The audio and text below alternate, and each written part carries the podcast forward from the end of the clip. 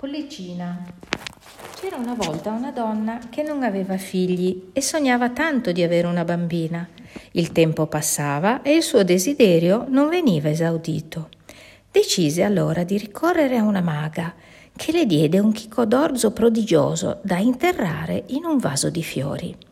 Il giorno dopo un fiore meraviglioso, simile a un tulipano, era sbocciato. Quando i petali non erano ancora completamente aperti, la donna li sfiorò con un bacio leggero. Come per incanto, la corolla si aprì e apparve una bambina minuscola, alta un pollice.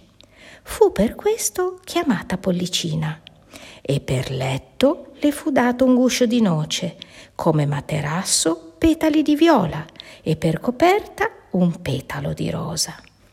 Di giorno, per farla giocare, in un piatto pieno d'acqua veniva posata una barchetta fatta con un petalo di tulipano. Pollicina navigava nel minuscolo laghetto, usando come remi due crini di cavallo e cantava, cantava con voce dolce e melodiosa.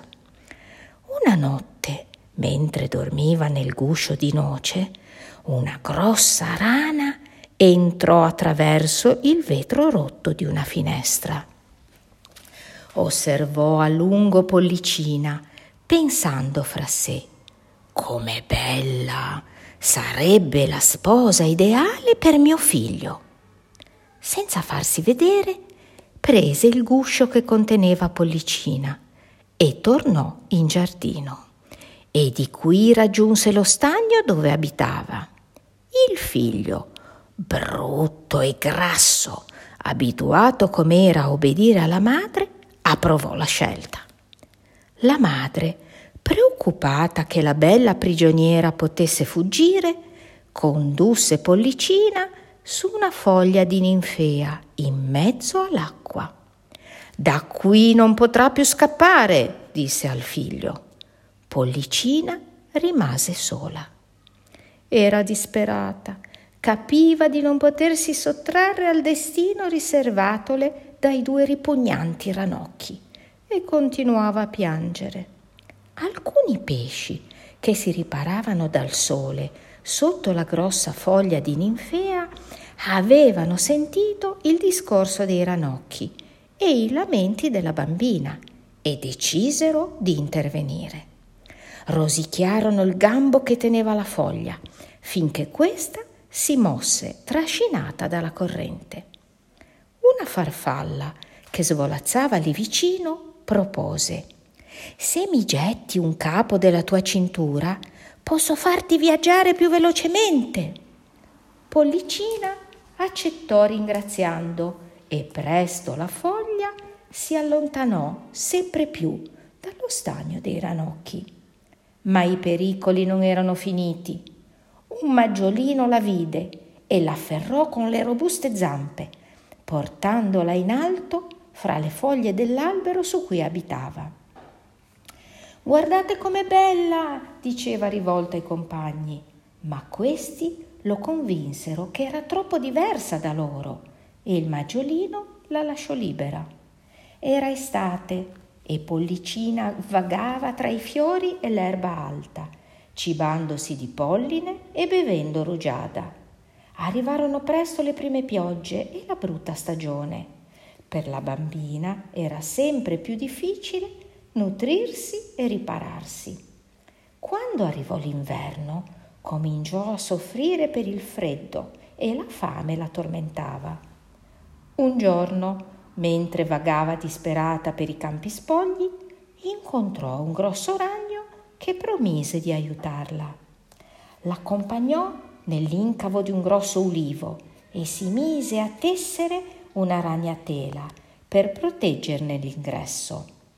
Poi la sfamò con delle castagne secche e chiamò i suoi amici ad ammirare Pollicina. Ma quanto era successo con i maggiolini si ripeté con i ragni e il protettore di Pollicina fu convinto ad abbandonarla. La bambina, convinta di essere brutta e che perciò nessuno la volesse, lasciò piangendo il rifugio del ragno. vagando infreddolita, incontrò una robusta casetta fatta di rametti e foglie secche. Bussò speranzosa e un topo campagnolo la colse sulla soglia. Cosa fai in giro con questo freddo? Vieni dentro a scaldarti. La casetta, accogliente ben riscaldata, era piena di provviste e in cambio dell'ospitalità Pollicina faceva le pulizie e raccontava favole al topo. Un giorno il padrone di casa annunciò la visita di un amico dicendo è una talpa molto ricca e ha una splendida casa. È solamente un po' miope, ma ha bisogno di compagnia e ti sposerebbe molto volentieri. Pollicina non gradì molto questa proposta, ma nonostante ciò, quando il talpone venne in visita, raccontò delle bellissime storie e cantò con la sua voce melodiosa. Il talpone pur non vedendola bene, se ne innamorò subito. Il topo di campagna e Pollicina furono invitati a visitare la tana della talpa, ma con sorpresa e orrore. Lungo la galleria trovarono una rondine che sembrava morta. Il talpone la scostò con un piede. Ben le sta! Invece di svolazzare nella bella stagione, doveva fare come me vivere sottoterra.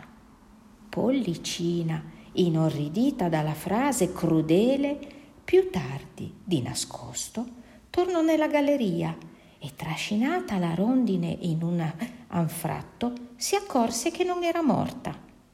Ogni giorno tornava a curarla e a nutrirla con amore, all'insaputa del talpone che intanto insisteva per sposarsi. La povera rondine raccontò la sua storia. Ferita da una spina, non aveva potuto seguire le sue compagne nei paesi caldi. Sei buona a occuparti di me, diceva sempre a Pollicina. Poi venne la primavera. La rondine, ormai guarita, volò via, invitando la bambina, che rifiutò. Durante l'estate Pollicina cercò di ritardare il più possibile le nozze con il talpone. La fanciulla pensava con terrore che sposando la talpa sarebbe rimasta sottoterra, senza più vedere il sole. Il giorno prima delle nozze chiese di trascorrere l'ultima giornata all'aperto. Stava accarezzando un fiore quando sentì un cinguettio familiare.